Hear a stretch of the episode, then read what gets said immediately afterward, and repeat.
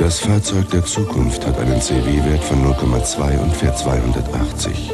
Völlig schadstofffrei. Es hat serienmäßig Allrad, ABS, Antischlupf, Bordcomputer und Klimaanlage. Außerdem getönte Scheiben, Telefon, Telefax, Stereo-Video, Liegesitze vorne und hinten. Und Rallye-Streifen. Der neue Intercity Express. Testen Sie ihn doch mal. Unternehmen Zukunft. Deutsche Bundesbahn.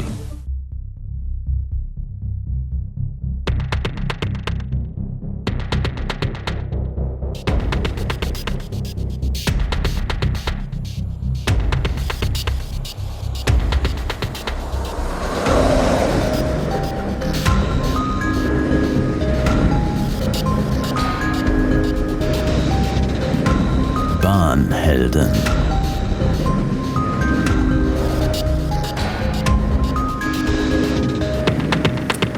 Ja, willkommen und zurück bei den Bahnhelden. Ja, es begrüßen euch am Mikrofon Dennis Morhardt und Cornelis Kater. Wir melden uns dieses Mal aus Leipzig Hauptbahnhof, stehen am Museumsgleis 24. Das ist in diesem Europas größte Bahnhof. Hat man neben Platz gefunden, neben einer Parkanlage im Bahnhofsgebäude. Hier ist Platz für und alles. Einem also, Einkaufszentrum gibt es noch alles. Ein Gleis, ja, auf dem einige ältere Schienenfahrzeuge rumstehen, vor allem der Deutschen Reichsbahn.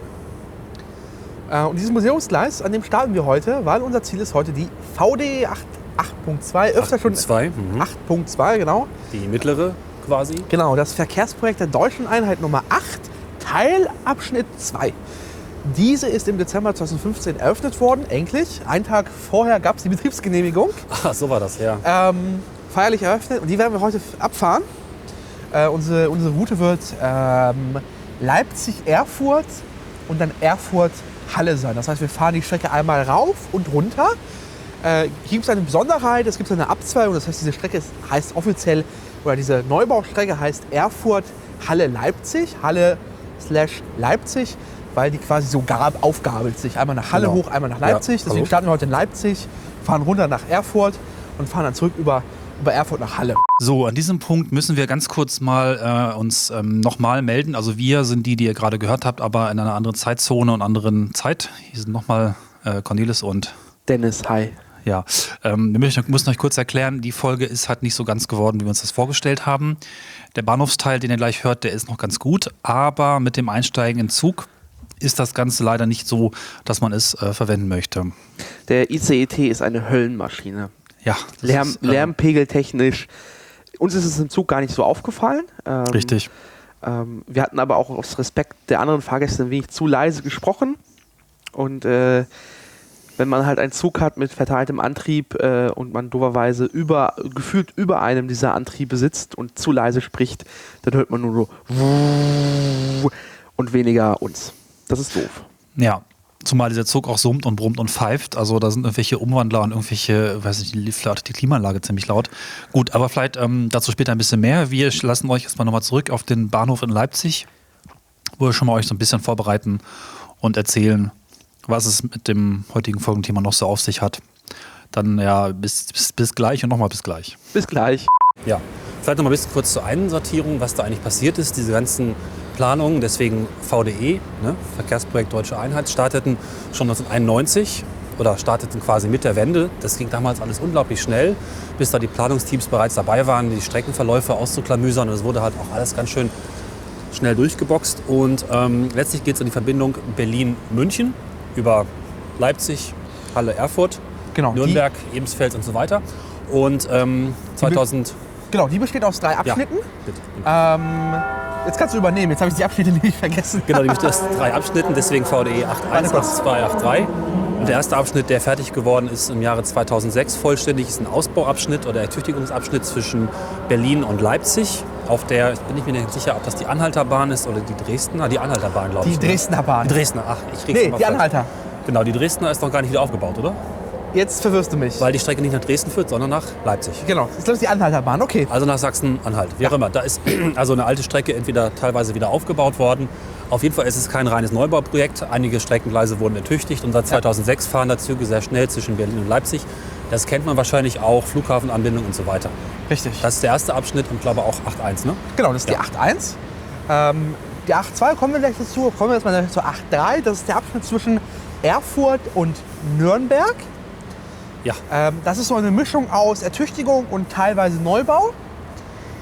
Dort werden kleinere Abschnitte neu gebaut, aber ein Großteil wird hier auch wieder ertüchtigt auf bis zu 300 Kilometer pro Stunde. Ja, tatsächlich ist auf dem Abschnitt, der jetzt noch nicht eröffnet wird, das soll jetzt 2017 geschehen, eigentlich nur das Stück zwischen Nürnberg und Ebensfeld, was gar nicht so lang ist, ein Ertüchtigungsstück und danach geht es dann 100 Kilometer neu durch den Thüringer Wald. Es wurden sehr viele oder werden noch Tunnel gebaut, Brücken gebaut. Das wird richtig krass, aber den Abschnitt fahren wir heute nicht. Genau, die Mitteldeutsche Regiobahn fährt hier gerade ein. Ja. Genau, diesen Abschnitt fahren wir nicht. Wir fahren den mittleren, der seit 2015 eröffnet ist. Der ist so, sagen wir mal, mittelkomplex. Da gibt es schöne Tunnel und tolle Brücken. Es geht auch durch einige Gebirge, aber auch teilweise relativ flach. Also kann man das Ganze so einsortieren. Der erste Abschnitt, der schon lange fertig ist, war relativ simpel. Der zweite, der jetzt fertig geworden ist, so mittelsimpel. Und der dritte, der kommt, ist sehr komplex. Deswegen baut man da letztlich auch am längsten.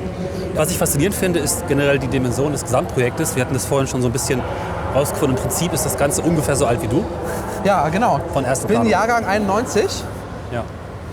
Und das VDE 8-Ding ist sich 91 losgegangen. Am Ende bettet sich die ganze krasse Berlin-Leipzig halt in die Idee der transeuropäischen Netze, die TEN. Mhm. Und das ist zwischen Berlin und Italien. Italien und ich glaube sogar Venedig. Ich habe es mir aufgeschrieben, wir können vielleicht den Zug nochmal nachgucken. Bevor wir bei den Zug steigen, der ist noch nicht ganz hier. Schauen wir mal flott in den DB Baustelle Knoten Leipzig Infopunkt Containerpark. Es ist wieder ein Park. So, hier kann man jetzt relativ viel Grafiken, Animationen, Simulationen. Man kann die Strecke hier aus dem Bild fahren. Also alles, was man wissen muss. Und was wir euch gleich erzählen, gibt es hier nochmal so an Stellwänden und Grafik. Ah, viele Prospekte. Ah, da gibt es die Karte. Da ist sie, ja. Das ist sehr gut. Ja, das ist, genau. Perfekt. Ja, so kann ich mich aufhängen. Ja. Nehmen wir mal. Das haben wir gerade gehört, ist eine. Wie breit ist denn das? So breit, fast über eine Armspannbreite. Ja, ich glaube, mein Ausdruck kommt daran. Topologische Karte über die Strecke mit allen Bauwerken, sehr schön. Die können wir gebrauchen.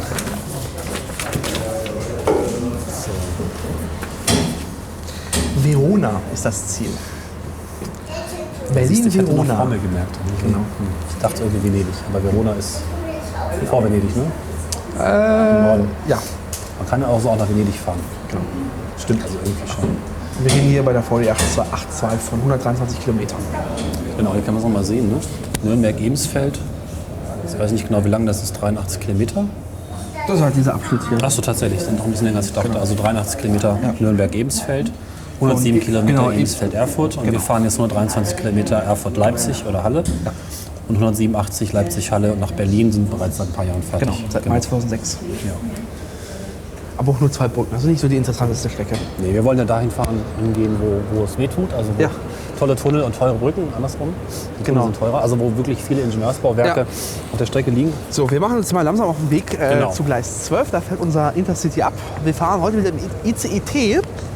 Das sind sich die einzigen zugelassenen Züge für diese Strecke. Neben ein paar Testfahrzeugen. Das hat den Hintergrund, dass die VDE 8 tatsächlich die erste Strecke ist ohne Signale.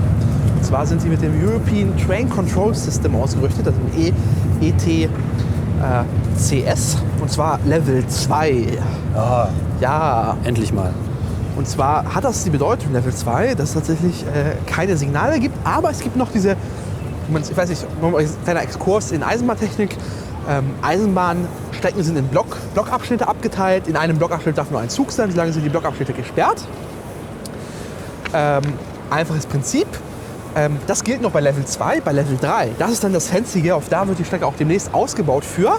Ist tatsächlich, dass die Züge nicht mehr in Blockabschnitten fahren, sondern selbstständig gegeneinander Abstand halten. Und zwar den jeweiligen Bremsweg.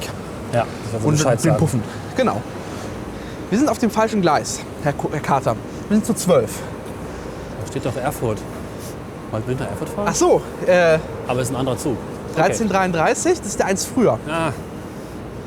Ja, gut. Den wir nicht. Ja. Warte, ich kontrolliere das einfach mal. Sehr ich lustig. Ich habe einfach nur geguckt, ob was nach Erfurt fährt, wo wir hinwollen. Nee, 1209 ist das unser. Das ist der 10 Minuten früher. Genau, schade, wäre genau. Schon da gewesen. Auch hier, da ist weiterhin bei Level 2 gibt es die Blockabschnitte. Das heißt, in einem Blockabschnitt darf sich nur ein Zug befinden, ohne Signale. Die Signale werden halt digital übermittelt.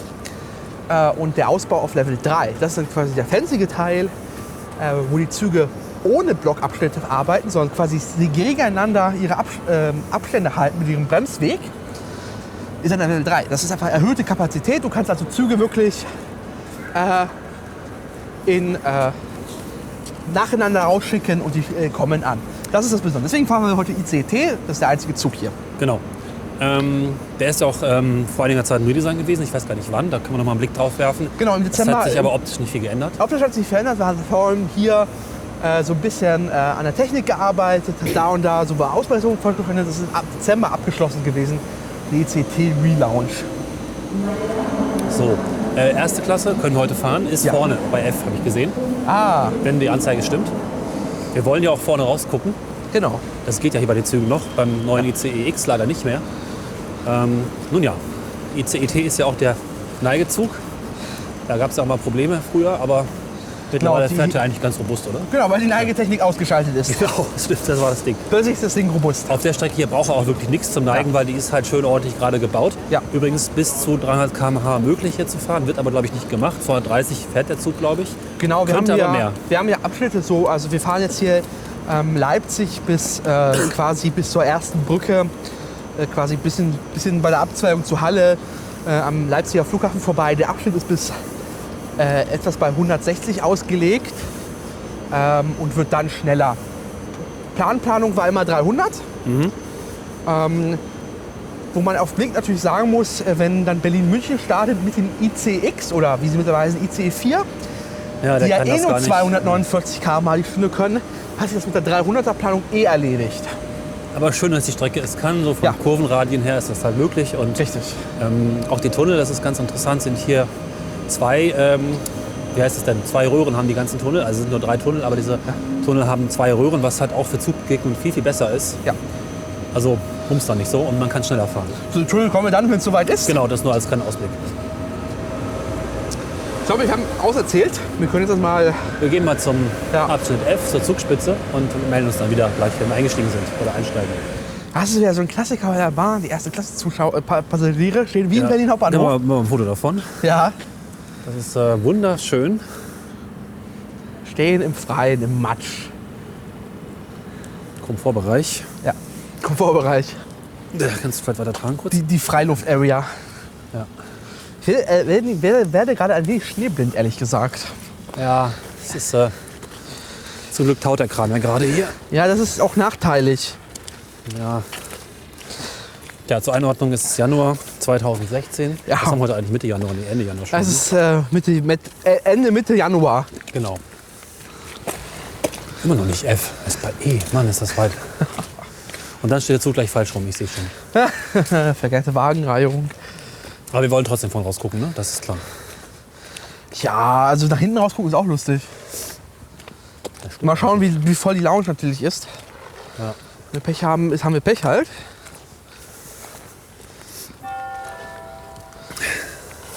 Ja, das ist interessant, weil ich dieses Projekt sehr, sehr lange schon verfolge. Mit allen seinen Höhen und Tiefen, die wir gleich mal nacherzählen können. Und das ist immer ganz spannend, wenn dann so nach fast 25 Jahren mal was fertig wird. Gerade bei den Bahnhändlern hat uns diese VDE 8 sehr verfolgt mit seinen Zulassungsproblemen. Dazu kommen wir dann auch gleich. Genau. Da können wir sogar die Stelle markieren, wo das Problem bestand, glaube ich. Ja. Das ist ja auch bekannt. Ja, zweite Klasse ist da. Perfekt. Ah ne, er ist eh zweigeteilt. Ja, aber es war, ja, aber generell, wenn beide richtig rumstehen, ja, passt es. Ja. So, hier ist der erste. Von außen sieht er übrigens nicht sehr redesignt aus. Nee, von außen hat er nichts gemacht. Zweite hier und dann geht das der erste. So. Na? Tür. Wie sieht die Situation aus? Da ist was frei. Das ist halt ein Ruhebereich, ist halt so ein bisschen... So, ja, nochmal so zurück und willkommen zu den anderen beiden Podcastern mit den gleichen Stimmen. Ja. Ja, weil das mit der Akustik nicht so richtig klappt. Vielleicht gibt es noch ein bisschen was drunter zu hören, aber für Sprachverständlichkeit war das eben nicht so geeignet. Stellen wir uns jetzt nochmal vor, die Strecke abzufahren. Erzählen euch jetzt quasi als Rekapitulation, was wir erlebt haben. Das ist ja auch vielleicht nicht schlecht, weil sich jetzt diese tragenden Erlebnisse schon gesetzt haben. Ja. Und fahren einfach mit euch nochmal die Strecke ab und vor allen Dingen werden nochmal so ein bisschen was erzählen, was wir uns so vorher ausgeschrieben haben. Das hat man nämlich auch im Zug getan. Aber vielleicht noch mal kurz die Erinnerung, wie das eigentlich da in dieser lustigen Kanzel vorne war. Wir hatten uns ja sehr geärgert, dass der TF, der Triebfahrzeugführer, die Milchglasscheibe nicht entmilchglast hat. Ja. Entmilcht hat. Ja. Deswegen hatten wir unser Ziel, eigentlich da halt vorne zu sitzen und schön auf die Strecke zu gucken. Hat so mäßig funktioniert. Wir saßen zum Glück nur eine weitere Person da und die hatte Kopfhörer auf, also es ging alles noch. Also auf der Rückfahrt, auf der Rückfahrt war das ein bisschen schlimmer. Da bestand man auf den Teil Ruhe im Bereich, ja. Ruhebereich. Naja. Das war uns auch vorher leider nicht so richtig klar. Also ich habe zumindest vergessen, dass die beiden, wie heißt das, Panoramaabteile leider Ruheabteile sind. Das ist der ICE Lounge. Genau.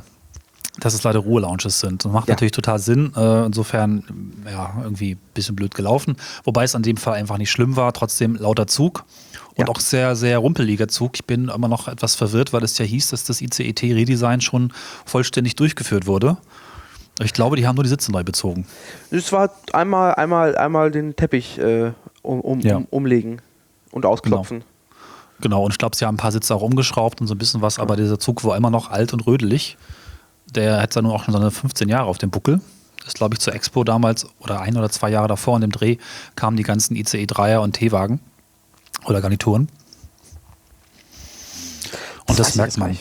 Ja, also ich weiß noch, dass damals regelmäßig zwischen Göttingen und Hannover Tests gefahren wurden, bevor sie dann, also zur Expo wurden die Tests gefahren, bevor sie dann auf die Strecke durften oder sowas. Ja, aber es ist halt gefühlt auch sehr unruhige Züge. Es ist halt vor allem so Neigezüge, sind halt immer so, Ja.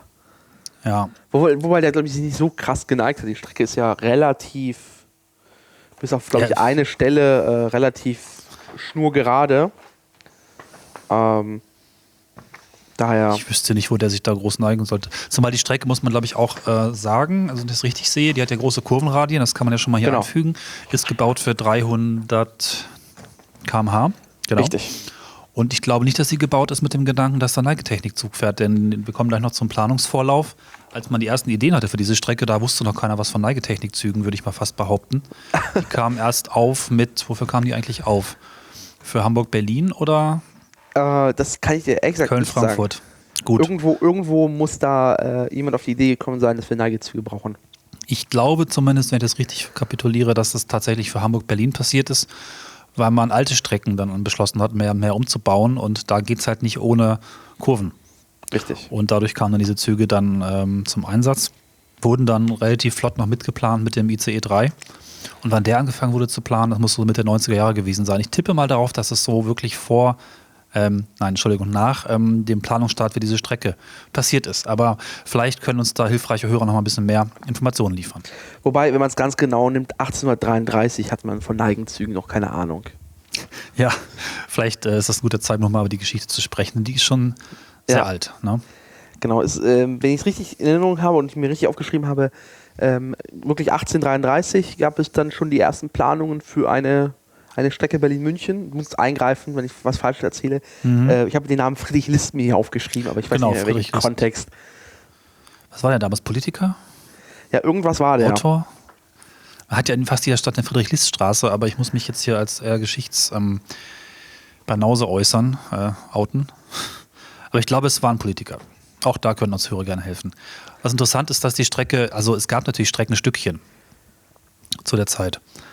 Und man wollte aber mal eine Strecke aus einem Guss bauen, habe ich mir noch aufgeschrieben. Also eine Strecke, die nicht mal hier abbiegt und dort lang fährt, weil irgendeine private Gesellschaft gerade in dem Bereich aktiv war, sondern mal an einem Rutsch quasi das durchplanen. Ja. Und dann dauert es nochmal, wenn ich mal zusammenzähle, nochmal so 150, nee, wie viel? Ich kam auch 150 Jahre, 90 plus 70, also 145, 144. Ja. Aber es dauerte nochmal eine echt lange Zeit, bis sich dann die Politik darauf geeinigt hat, diese Strecke dann auch wirklich zu bauen. Und zwar im Rahmen des Verkehrsprojekts der Deutschen Einheit. Ja. Es ist das 8. Und da gab es halt in 91 dann den Beschluss nach der Einheit. Ja. April 91 wurde es beschlossen, habe ich noch aufgeschrieben. Und damals ging man davon aus, dass das Ganze nur 5 Milliarden D-Mark kosten soll. Das waren noch sehr überschaubare und beschauliche Zeiten. Ja, vor allem, wenn man dann in der Geschichte später weiterguckt, das ist irgendwie 96, gab es den Spatenstich und es dauerte dann auch keine 3 Jahre, bis man so merkte, oh, uns geht die Kohle aus. Genau. Da gab es den ersten Baustopp oder den Baustopp. Ja. Ich weiß gar nicht, wie viele Baustopps eigentlich es insgesamt gab. Es wurde immer wieder mal ein bisschen Geld freigegeben. Also 2002 hatten wir wieder angefangen zu bauen, aber insgesamt hat sich die Geschwindigkeit des Bauens und auch wo gebaut wurde ganz stark dadurch beschränken lassen, dass es eben nicht genug Gelder gab. Ich glaube, man hätte das ganze Ding auch einfach viel, viel schneller bauen können, wenn man überall parallel gebaut hätte. Man hat sich ja erstmal konzentriert auf die Strecke Berlin-Leipzig, die ja schon 2006 fertig war. Also da ist dann offensichtlich zur WM gearbeitet worden. Natürlich zur WM. Ja. Und hat dann so, ja, ich weiß gar nicht, wann das so richtig wieder losging. Also ich glaube, erst nach 2006 waren dann wieder wahrscheinlich jährliche Gelder frei, die dann von 2006, 2007 so in dem Bereich geflossen sind. Ja. Das habe ich gerade nicht im Kopf, wann der erste Spatenstich bei Leipzig war. Also 96, aber ja, aber das war nicht viel. Genau. Ja. Also kommen wir gleich noch zu dem ersten Abschnitt auf der Strecke, der da gebaut wurde. Es hat auf jeden Fall sehr lange gedauert, weil einfach wenig Gelder freigegeben wurden. Aber in den letzten Jahren ist es dann doch sehr flott gebaut worden. Richtig. Und da fehlt jetzt eigentlich nur noch dann der Abschnitt Nummer 3, der zwischen Erfurt und dieser kleinen bayerischen Stadt, die sich... Ebensfeld, genau. Ebensfeld, genau. Ja, Nürnberg. Nee, das ist, tut mir leid, das ist der Abschnitt 1. 3 ist ja, ich verwechsel Leipzig, auch mal, was Leipzig, Berlin. Ist. Also der dritte, das ist so wie Star Wars so ein bisschen, also genau. Der späteste, ne? Der jetzt noch im Bau ist, der fehlt noch, genau. Ja, da kommt dann dazu noch eine Ausbaustrecke zwischen Nürnberg und Ebensfeld, aber es sind nochmal knapp 200 Kilometer, die aus- und neu gebaut werden müssen. Und dann haben wir Ende 2017 die Betriebnahme Berlin-München. Ja, und dann fahren wir das nochmal irgendwie ab oder überlegen uns, was wir das vernünftig einfangen. Ja. Wenn die Züge immer noch so laut sind, wovon auszugehen ist, dann, ich weiß auch nicht, dann vielleicht setzen wir uns mal ins Bistro oder... Ja, vielleicht, ja. Gut, also das zur Geschichte, ist also echt ein extrem langes Projekt schon. Ich habe mal so ein bisschen Ehrfurcht, nicht nur, weil das Ganze jetzt 25 Jahre ungefähr gedauert hat, sondern auch, weil es tatsächlich dann 170 Jahre, 175 Jahre fast von der Idee bis zur Umsetzung gebraucht hat. Da kann man schon mal so ein bisschen innehalten und... Ja. Ja, sich auch nicht freuen. Das ist was bei Eisenbahn ja generell auch so ein Thema ist, dass vieles sich langsam verändert, dann aber doch auch sehr, sehr, zählt man das Wort, es bleibt dann halt, ne? Genau, es ist sehr beständig. Beständig, genau. Ja. So. Ja, dann können wir uns mal wieder vorstellen, zurück in den Zug. Genau, ich habe jetzt mal einfach meine Streckenkarte. Es gab am Leipziger Bahnhof, also einen schönen Container, der irgendwie informierte über diese VDE 8. Und da gab es so Streckenkarten, die ausgeklappt so einen Meter lang sind, die wir verlinken, da gibt es ein PDF von, die auch ganze Höhenprofile und ganz lustig ist, da hat sich die Bahn richtig Mühe gegeben, auch die ganze Geologie erklären. Also was es dann für verschiedene Gesteins- und Muschelkalksorten da irgendwo in diesem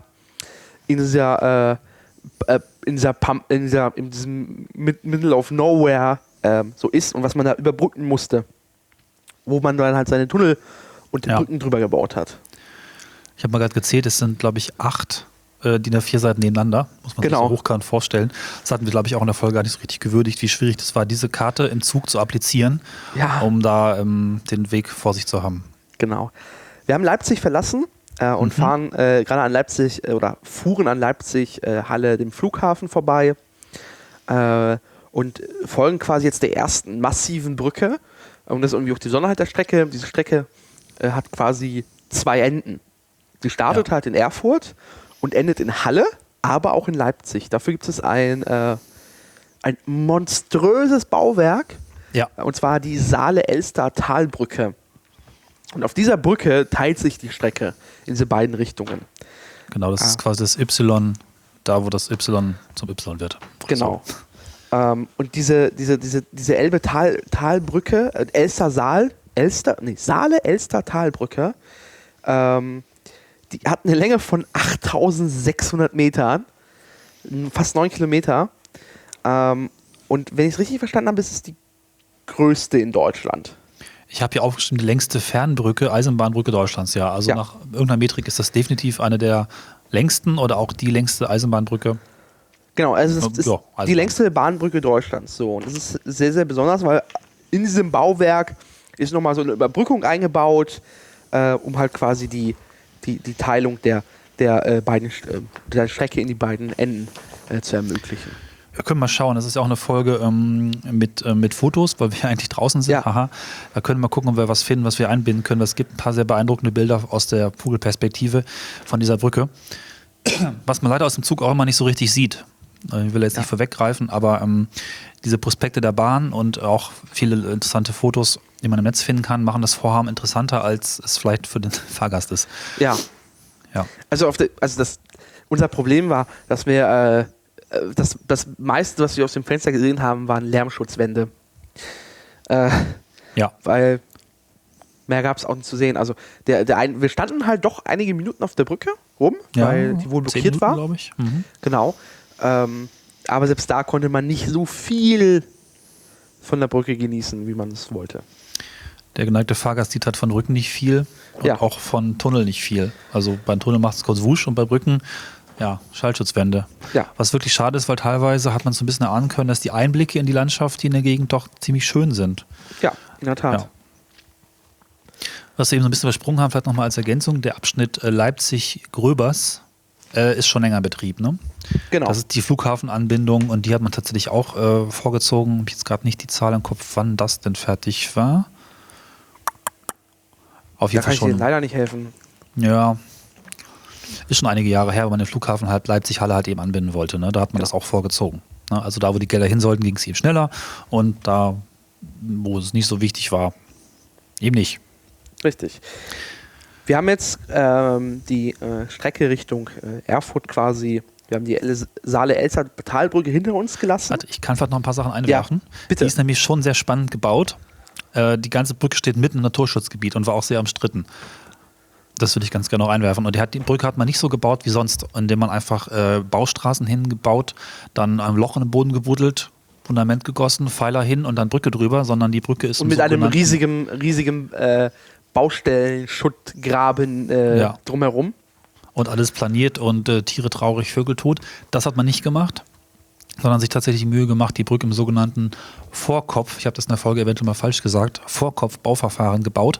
Das heißt im Prinzip nur, dass man sich immer weiter vorantastet, ein Stückchen Brücke baut, dann hängt man ja so ein bisschen über dem nächsten Pfeiler, mit der Behelfskonstruktion sich da quasi runtergehangelt hat, um von oben den nächsten Pfeiler zu bauen. Sobald der nächste Pfeiler stand, hat man sich dann wiederum auf diesen Pfeiler drauf bewegt, mit weiteren Abschnitten der Brücke, die gebaut und gegossen wurden und so weiter, ne? Also man hat sich quasi immer wieder, weiß nicht, wie so eine Raupe könnte man sagen, so weiter geraubt und von oben die Dinger hingesetzt, die nächsten Pfeiler hingesetzt. Das finde ich sehr interessant. Ist auch einmal schief gegangen, da ist diese ganze Konstruktion sich zusammengefallen, hat wahrscheinlich ein paar Vögel getötet und Frösche. Gab dann auch, glaube ich, eine Verzögerung von, ich will mich nicht genau festlegen, 3/4 Jahr bis Jahr, aber das war ja nicht so schlimm, weil wir insgesamt ja viele Zeit hatten, ne? Also diese Brücke ist schon durchaus interessant, wenn auch vielleicht nicht sonderlich schön, aber also als Brücke selber ist die, glaube ich, nicht spektakulär. Ja, aber impulsant auf jeden Fall. Ja, also ich finde es immer interessant, dass Menschen sowas machen. Ja. Können und sich einfach die Mühe machen, muss man mal so, ne? Richtig. Genau, aber jetzt fahren wir weiter. Genau, wir fahren jetzt quasi an Halle vorbei. So die Abbiegung nach Halle hinterlassen wir hinter uns. Sind dann quasi Richtung der Kilometermarke 257,887. Da hatten wir am Zug auch unsere Probleme, rauszufinden, wo wir denn eigentlich genau sind immer. Die Kilometerzahl, die auf der Strecke stand, war die große, ne, die du jetzt vorgelesen hast. Genau. Und es gibt auch noch eine Kilometerzahl dieses Abschnitts, was natürlich Quatsch ist, weil die Gesamtstrecke einfach Berlin-München ist, oder zumindest Berlin-Nürnberg. Irgendwas ist da genau. So nummeriert ist, ja. Aber da stoßen wir quasi jetzt auf die zweite Brücke dieser Strecke, und das ist die Stübnitz-Talbrücke. Eine der kürzeren Brücken dieser Strecke, mit 567,5 Metern. Schöner Stahlbeton, relativ einfach, so ein bisschen halt 15 Meter überbrückt, bisschen 15 Meter Lok. Weil die ganze Strecke, das ist eine Besonderheit, es gibt da halt bei der Bahn so Regeln, wann man mit so einem Bahndamm arbeiten kann und wann muss halt so eine Brücke her, um so ein Tal zu überbrücken.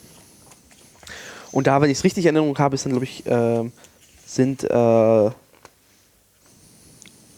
es eine bestimmte Meteranzahl, die ich jetzt nicht im Kopf habe und deswegen nicht sagen möchte, aber es sind so um die, glaube ich, 12 Meter. Ab dann hilft dir kein Bahndamm mehr, oder 10 Meter. So. Genau, das war es auch nicht im Kopf, aber es gibt da so ein Threshold. Genau, ab dann muss man halt einfach eine Brücke oder so eine Talbrücke vor allem bauen. Um diese Lücke zu überbrücken. Um einfach eine Ebenheit zu haben und nicht irgendwie mit dieser Landschaft rauf und runter. Weil das macht auch kein Zug gerne mit, der ständig beschleunigen muss, um die Geschwindigkeit zu halten. Ja. Wo wir gerade bei den Bausteinen sind, ich glaube, das hatten wir noch nicht erwähnt, dass die Strecke natürlich als feste Fahrbahn gebaut ist, mit der es ja auch sehr Problemchen gab. Ja, das war ein langes Thema bei uns in Bahnhelden, dass die feste Fahrbahn vor allem auf den Brücken einer neuen Leichtbauweise, man hat sich halt den Stahlbeton gespart. Und da gab es halt die Sorge des Eisenbahnbundesamtes, dass dieser den Strapaz nicht festhält. Und normalerweise ist es so bei diesen festen Fahrbahnen, wenn die beschädigt sind, dann zeigen die auch Risse. Und man sieht das halt, das ist also die erlaubende optische Prüfung. Das ist jetzt bei diesen Brücken nicht der Fall gewesen, sondern da die zeigen optisch keine Beschädigung, sind aber beschädigt. Das heißt, man hat den Worst Case, man hat einen Schaden, den man nicht sieht. Deswegen wurden da jetzt noch Verstrebungen eingezogen, um das ganze Strecke nochmal zu stabilisieren. Ja, das war der Spaß, dass diese Zulassung dann erst einen Tag vorher gekommen ist, oder? Ja, genau. Also einen Tag vor Eröffnung kam noch die Zulassung. Also alles sehr knapp. Da frage ich mich ja manchmal, ob das hoffentlich wirklich alles richtig gelaufen ist oder nicht die Eröffnung die Zulassung nicht einen Tag vor der Eröffnung gekommen ist, weil die Eröffnung nun war und irgendjemand da Druck gemacht hat. Aber andererseits ist das, glaube ich, auch ein System, soweit ich weiß, das in Österreich oder der Schweiz schon auch benutzt wird. Also nicht alles ist wirklich ein Problem, sondern nur ein Zulassungsproblem. Genau. Ich glaube, es war einfach, dem Eisenbahnbundesamt fehlt es einfach der Beweiskraft, dass dieses System sicher ist. Ja. Und das ist halt für die wichtig. So. Ja, und das ist auch gut so. Genau. Jo, dann können wir mal ein bisschen weiterfahren. Genau, fahren wir einfach direkt weiter und kommen direkt in unseren ersten Tunnel, den Osterbergtunnel. Das sind 2 Kilometer, 2082 Meter. Das Besondere bei den Tunneln allen, die sind alle hier auf der Strecke in so 2 Röhren nebeneinander. Um einfach Zugbegegnungen ohne Probleme abwickeln zu können. Das finde ich ganz interessant, dass es da jetzt so 2 Rohrensysteme gibt, die ich sonst eigentlich nirgends auf Neubaustrecken gesehen habe. Und selbst der nächste Teil, also Nürnberg-Ebensfeld, Erfurt, wird mit einröhrigen Tunneln gebaut. Also zweigleisige Tunnel, eine Röhre. Finde ich interessant, dass es jetzt so gemacht wird. Ich bin mir nicht ganz sicher, ob das eine neue Vorschrift ist oder neue Erkenntnisse der Sicherheitsforschung oder einfach hier aus anderen Gründen gemacht wurde, teilweise wohl geologisch, aber sonst ist das bisher nicht Standard gewesen. Genau, deswegen musste man auch zwischen den beiden Tunneln, gibt es dann so Verbindungen, so Rettungstunnel. Ja, also es ist sicherlich sicherer, ja. Wenn man insgesamt nur 3 Röhren zur Verfügung hat. Wenn es einer brennt, hast du einen Rettungstunnel und wahrscheinlich auch im Notfall noch die andere Röhre, um sich dort zu retten. Ja. vielleicht auch aus verschiedenen Unglücken neue Vorschriften, die teilweise auch für Straßentunnel wohl gelten. Also das ist ganz interessant, zumal auch interessant ist diese Vorbauten, die man jetzt, ich versuche da vielleicht nochmal ein Bild reinzusetzen dann, diese Tunnelschallknall-Schutzbauwerke. Genau, wenn so ein Zug halt, das ist halt enger Raum, so ein Tunnel, und so ein Zug hat ordentlich Masse und gerade Luft lässt sich so ungern verdrängen. Ja, die heißen übrigens Sonic Boom Schutz Haubenbauwerke. Die auch haben, da bin ich, ja. Genau, die haben an der Seite so Löcher bei der Einfahrt, also so quasi so ein Vordach vor dem Tunnel, und haben an der Seite so Löcher. Ja. Und was passiert ist einfach, wenn der Zug reinfällt, drückt er die Luft halt aus der Seite raus und dann gibt es halt diesen Knalleffekt. Das ist wahrscheinlich so ein quasi so ein Fade-in in den Tunnel. Wenn er erstmal ein bisschen Luft verdrängt hat, dann geht ja auch Luft Richtung Tunnel raus und der Gesamtgegendruck der Luft, jetzt sehr laienartig und auch nicht wirklich mit großem Fachwissen erklärt, ist dann geringer. Was ich auch hier interessant finde, dass es die auch nur wiederum hier auf dieser Strecke gibt. Oder zumindest nicht so konsequent an anderen Stellen. Ich habe jetzt mal bewusst darauf geachtet, ob es da eigentlich Probleme mit diesem Knall gibt. Bisher habe ich das Gefühl, dass es nicht so der Fall ist. Ja. Vielleicht ist das auch was eigentlich für größere Geschwindigkeiten gebaut wurde, die wir jetzt nicht fahren. Ich bin mir nicht sicher. Kann ich dir auch nicht sagen, ehrlich gesagt. Sieht zumindest irgendwie, also ich gucke gerade auf ein Foto vom anderen Tunnel, dem nächsten Tunnel, glaube ich, dem Bibra-Tunnel, wo gleich zu kommen. Das sieht irgendwie eine Mischung aus futuristisch und scheiße aus. Ja, das wirkt so ein bisschen, wie so ein Eingang zu so einem Atomkraftwerk. Genau. Und man möchte nicht wissen, wie die in 20 Jahren aussehen, wenn sie einfach total runterwettervollgesifft und naja, gut, vielleicht bin ich auch jemand, vielleicht lässt man sie wirklich mit Gras bewachsen oder so. Das wäre natürlich sehr cool. Ja. Vielleicht bin ich auch jemand, der ein bisschen besonders drauf ist. Ich habe mich auch sehr geärgert, dass der Eurotunnel hässliche Tunnelmünder hat. Wahrscheinlich ist es den meisten Menschen einfach egal, wo sie da reinfahren. Aber ich finde, ein teures Bauwerk, wo Menschen wirklich viel Mühe investiert haben, das kann und darf sich doch auch ein bisschen wunderschön, ich übertreibe, darf sich auch ein bisschen angenehm schön präsentieren und zeigen. So, hier bin ich, hallo Tunnel. Denn bei den Brücken wird hier auch drauf Wert gelegt. Wir kommen gleich noch dazu, dass sie angenehm aussehen. Warum nicht auch bei Tunneln? Ja. Aber vielleicht finden die Ingenieur es auch angenehm, ich weiß nicht. Aber das mit den zwei Röhren hat tatsächlich Sicherheitsaspekte, wie ich gerade nachlese. Das ist das modernste Tunnelkonzept. Aha, okay, das ist also neuer Standard. Genau. Das heißt, würde man den Rest jetzt planen, wäre das auch so. Richtig. Vorausgesetzt. Na gut. Ja. Und schade, bevor dass keine Strecken mehr gebaut werden, so richtig. Ja. Ich glaube, den schönsten Ausblick hatten wir auf der Unstruttalbrücke. Unstruttalbrücke, genau. Ja, die auf so ein bisschen Landschaft und Dorf man rausgucken konnte. 2668 Meter. Ich da auch noch seit 2012 fertig, wie übrigens auch der Osterbergtunnel. Der kostet übrigens 120 Millionen, der Osterbergtunnel. Die Brücke habe ich keinen Preis. Mal gespannt, was so ein Bauwerk für sich kostet. 50 Meter maximale Höhe, 49 Meter ganz genau. Und schön lang, 2 Kilometer. Das hält das ist eine Besonderheit, dieser Tunnel ist halt quasi, oder diese Brücke, sorry. Diese Brücke ist halt direkt zwischen zwei Tunneln, und zwar dem Bibra-Tunnel, dem nächsten Tunnel auf der Strecke. Also nicht. Ja, und der ist auch schön lang. Genau. 6.466 Meter. Kostete 32 Millionen Euro. Das glaube ich. Das ist ein Viertel Hauptbahnhof, nochmal so, um das mal in Proportion zu setzen, ungefähr. Aber auch nur ein 30. Flughafen. Ja. Ich freue mich ein bisschen nochmal eingelesen, ja. Genau. Also Berliner Flughafen. Ja. Hier war das halt notwendig, weil wirklich einfach die Höhenmeter sonst zu krass wären. Man musste halt sich durch diese Erhebung durchbohren. Also der Bibra-Tunnel steht nicht für sich alleine, sondern das ist ganz lustig. Also 6.000 Meter Tunnel sind schon, da ist man halt eine Zeit unterwegs und das merkt man und plötzlich denkt, oh, der Tunnel ist vorbei und pfupp, im nächsten Tunnel. Ja. Weil die Saubachtalbrücke, die zwischen dem nächsten Tunnel sind, die hat's nur auf 248 Meter geschafft. Ja, das ist so ein Tunnelvorläufer und das ist wirklich direkt miteinander verdengelt. Da wird einmal die Saubach überbrückt, die da halt dazwischen dümpelt.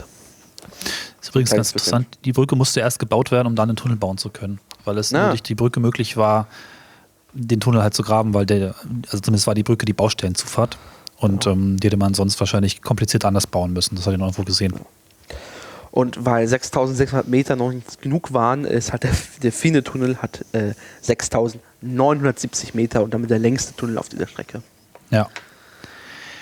Der Finne-Tunnel, das ist auch ganz interessant, laut Flyer, das ist auch ein schönes Foto, wurden sämtliche Tunnelbauelemente, die sogenannten Tübinge, also auch vor Ort gegossen. Also da ist quasi eine ganze Fabrik entstanden, die gar nicht mal so klein ist, wo man also vor Ort dann die passenden Elemente immer zeitnah gebaut und erst gegossen, dann gelagert und dann eingebaut hat.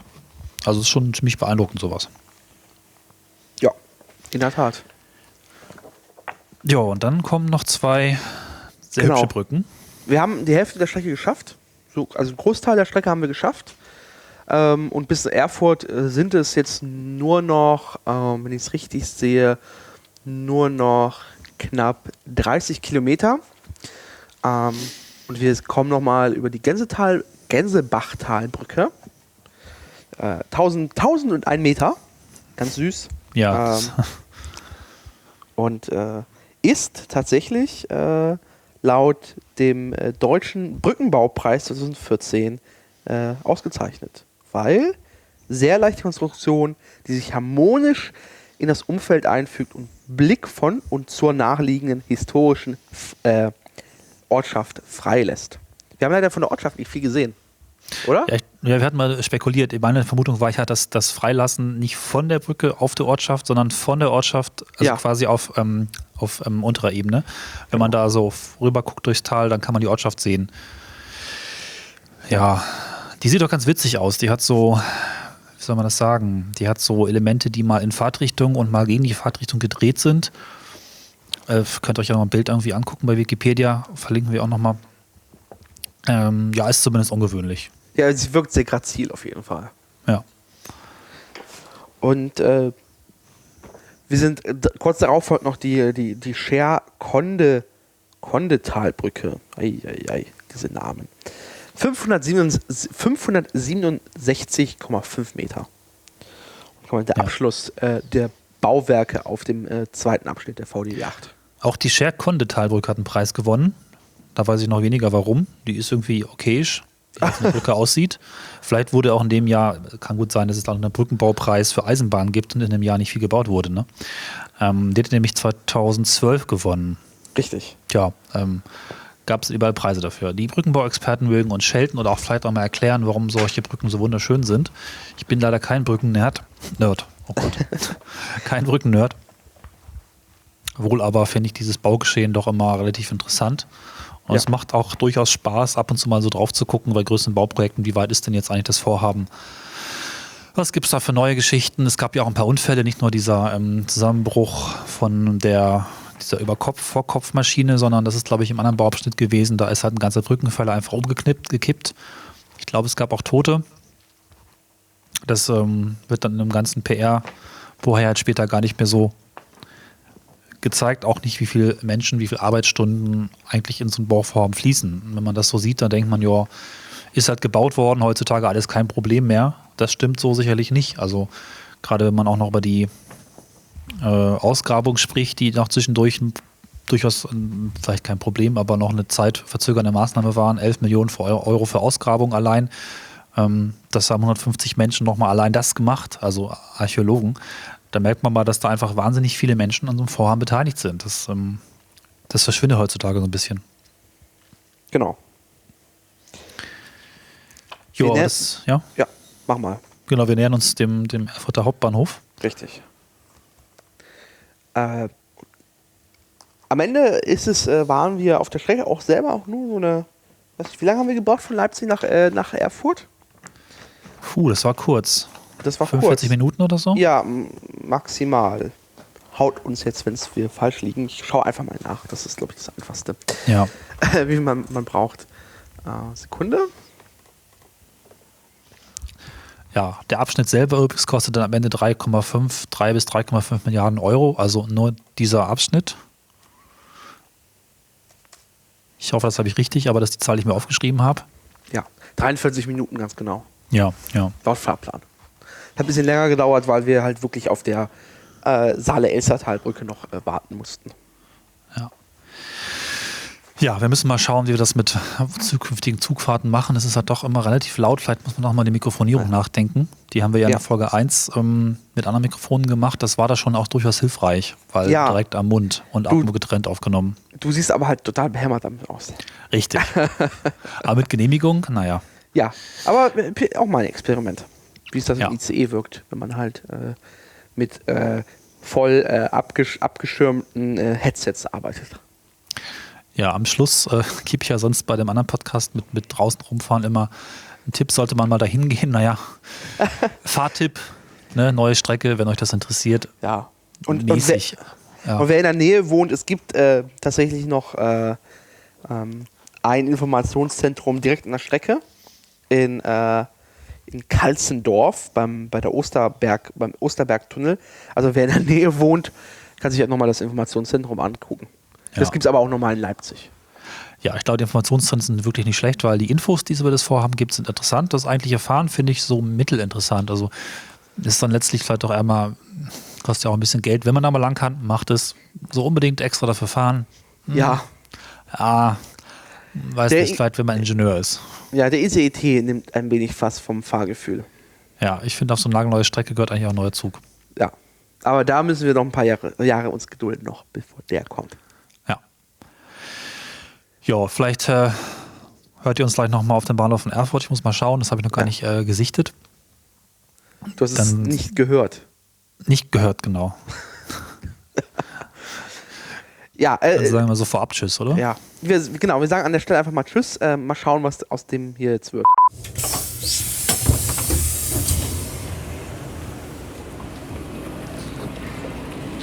Ja, wir sind in Erfurt. Genau. Schöner Bahnhof.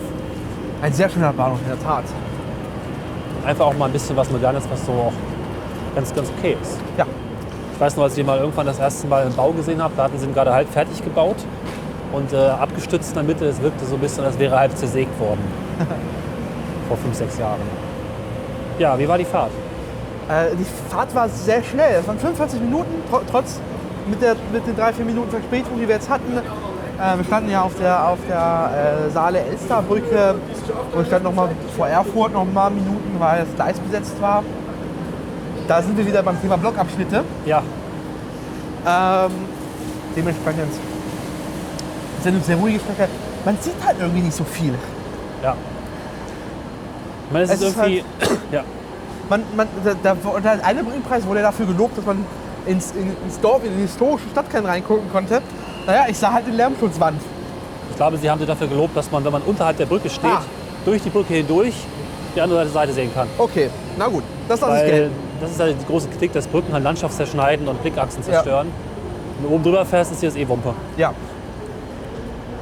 Aber ich fand das sehr elegant. Zwar war das Wetter jetzt nicht so elegant, aber es ist halt doch ganz cool, mal so eine Strecke durchzufahren, wo nichts von rumgebastelt ist, wo es keine Huppelei gibt, wo einfach alles irgendwie aus einem Guss ist und zeitgemäß. Ja. Das wird man sich schon mehr wünschen eigentlich. Das Rauchen im Bahnhof ist nur in den gekennzeichneten Raucherbereichen gestattet. Ja. Ja. Also hat mir gefallen.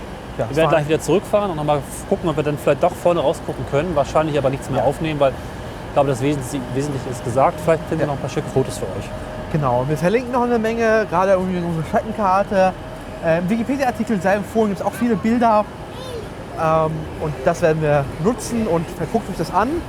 Und an dieser Stelle sagen wir Danke fürs Zuhören. Das war unsere Folge zur VDE 8.2. In 2 Jahren dann vielleicht mal die Gesamtstrecke nach. Tja. Bis dahin, tschüss. Macht's gut, bis dann. Bahnhelden.